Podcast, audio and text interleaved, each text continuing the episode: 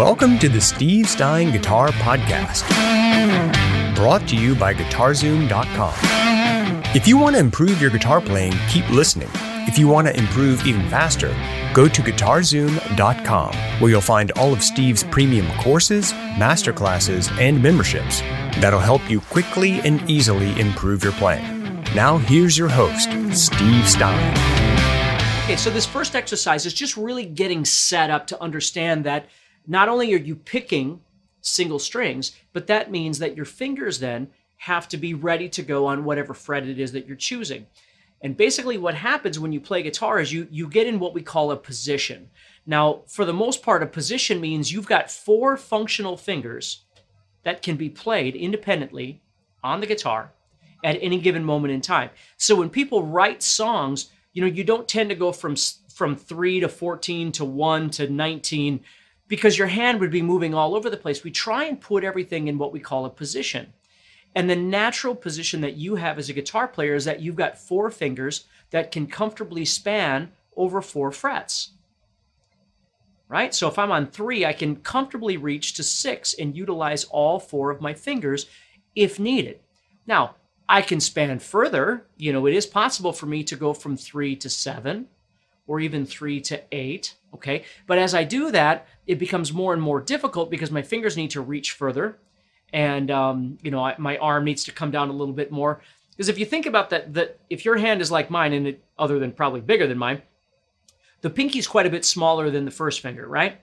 So if you think about the angle that this guitar neck is sitting at right now okay and i was to turn this way like i'm making a d chord right? So i'm turned this way now think about this pinky if i wanted that pinky to be on the sixth string it's not even close now the mistake that people make is that they try and do this.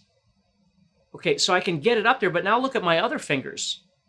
Look at my arm. Look at my hand. I mean, there's nothing comfortable about it. So if my hand is sitting in this position, like I'll call it the, the D chord position, if it's sitting in this position, you can see that my fingers are at a severe disadvantage unless I'm trying to make a G chord or a D chord or something like that, right? If I try to be in this position and make a C chord, it's going to be very difficult to do. I need to turn under. And again, why is that? Because I'm taking those smaller fingers and I'm giving them a fighting chance of being useful on those thicker strings, you see? And that happens by simply turning, I'm just turning my arm, right? Turning my wrist inward, which is now giving that pinky a fair chance. So if I wanted to place all four fingers on this sixth string, doing it this way isn't going to benefit me at all. What I need to learn to do is turn under, and now that pinky can comfortably reach. Now you'll notice that my first finger is sitting at an angle. Well, that's okay. It, I'm not playing a bar chord. I, I don't need the, the bottom half of this finger. All I need is the tip of the finger. And this is a proper guitar playing position for my hand. Now, having putting my hand on the first fret, for instance, this is as turned as this hand is going to get because it's it's as far away from me as the fretboard will be, as the neck will be. Notice as I move up this way, it becomes a little more comfortable every time. Okay, first of all, my arm's getting getting closer to my body.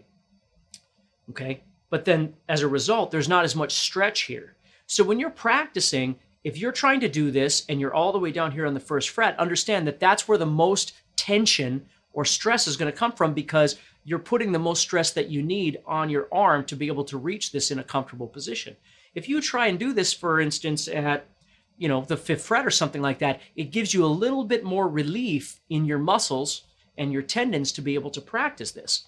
So let's just move up to the fifth fret for now and just practice this. You can do it anywhere you want, but just just to keep things kind of light for now. So what I'm going to do is I want to take all four of my fingers and I want to place them on the sixth string, five, six, seven, and 8. And again, the big trick is right here. It's just turning in.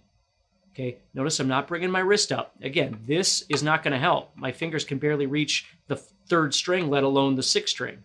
Okay, if I lower my wrist down and turn in a little bit, that's where that's going to happen. And if you always think of it, I always think heavy metal, right? I always think this. I got to place this one and this one, and then the other two will fall into position. I got to get the first string and the fourth, or excuse me, first finger and fourth finger in the proper position, and then the other two will fall into place. That's what I need to do. So, as a nice entry into flat picking, what you want to learn to do is play the fifth fret, first finger, then put the middle finger down, then put the third finger down, and then the pinky down. And our fingers are literally labeled one, two, three, and four, just like when we were playing chords. Now, understand that as I put my fingers down, what you're going to notice is I don't need to take the prior finger off right away. If you're enjoying this episode and you'd like to support the podcast, go to guitarzoom.com and consider becoming a premium member. There are three memberships to choose from VIP, which gives you instant access to a library of short but powerful courses as well as new bite sized lessons each month. There's also Play Songs that gives you step by step lessons so you can learn to play your favorite songs fast. And finally, there's Masterclass, university level training on everything from soloing to music theory, from blues to home recording. For more info about these memberships and all the premium courses available to you, go to guitarzoom.com. Now back to the podcast. I could do this little exercise and leave all the fingers there. Because the only one you're going to hear at the end of this sequence is whoever is furthest this direction. Okay? So I'm going one, first fingers, one finger, mm. two finger, three finger, and four finger. Then I'm going to go backwards. I'm going to play fourth finger, get it out of the way, third finger, get it out of the way, and the next finger, get it out of the way.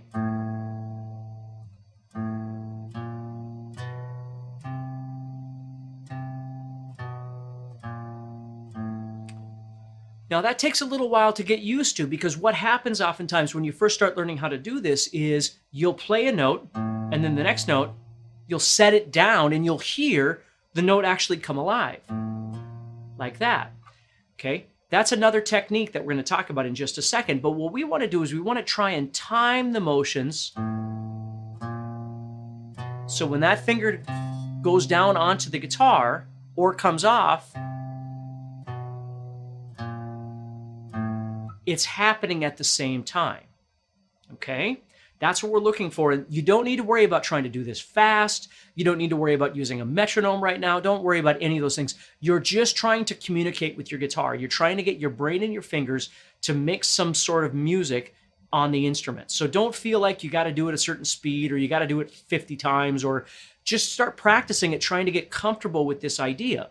Because the other thing you're going to battle here is that these two fingers tend to work pretty well. These two fingers don't work so good. And as you keep playing, you're going to keep telling yourself, if you're like most people, oh, I hate using that pinky. Well, God gave you four fingers to use for playing guitar. Okay. This is 25% of your potential ability is in this finger. Okay. Now, that's not saying you use them all equally. It depends on the song and it depends on the way you're approaching the song and all kinds of different things. But if you're learning how to play and you're learning how to do this sort of thing, I would strongly recommend you get used to using all four of your fingers. Try and develop all four of them. Um, and if you if you can make that happen, that's wonderful. Okay. So we're going forward, no particular speed. We're just working on timing.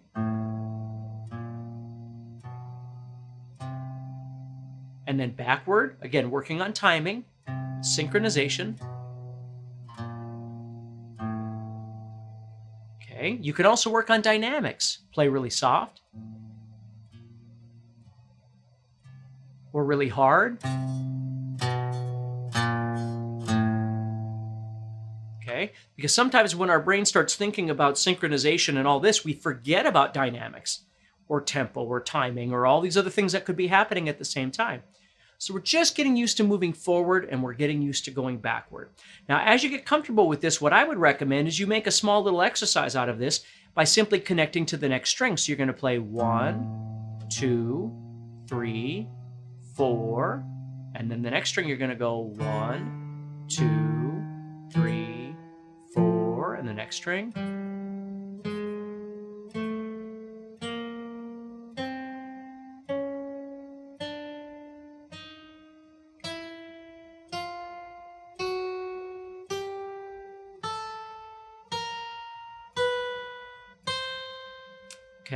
So there's a couple of different things that are happening here. Obviously, you're experiencing all the different strings from a thick string to a thin string, but you're also experiencing the wrist moving, right? Either you're moving down this way, which I don't really do. I kind of turn my wrist in as I move. I kind of turn this direction, okay? So it, again, it, you got to kind of figure it out for yourself. But as I'm moving, I don't, you know, my thumb doesn't wind up down here. I just kind of keep turning a little bit. And then when I get to the top, my wrist is a little bit more in this position. Okay? And you also have to remember as you're working on this, your wrist is moving down, right? Toward the floor. So as you're playing, if you're using this guide, you're trying to kind of get used to where those fingers are going to go as they glide across the guitar here as you play.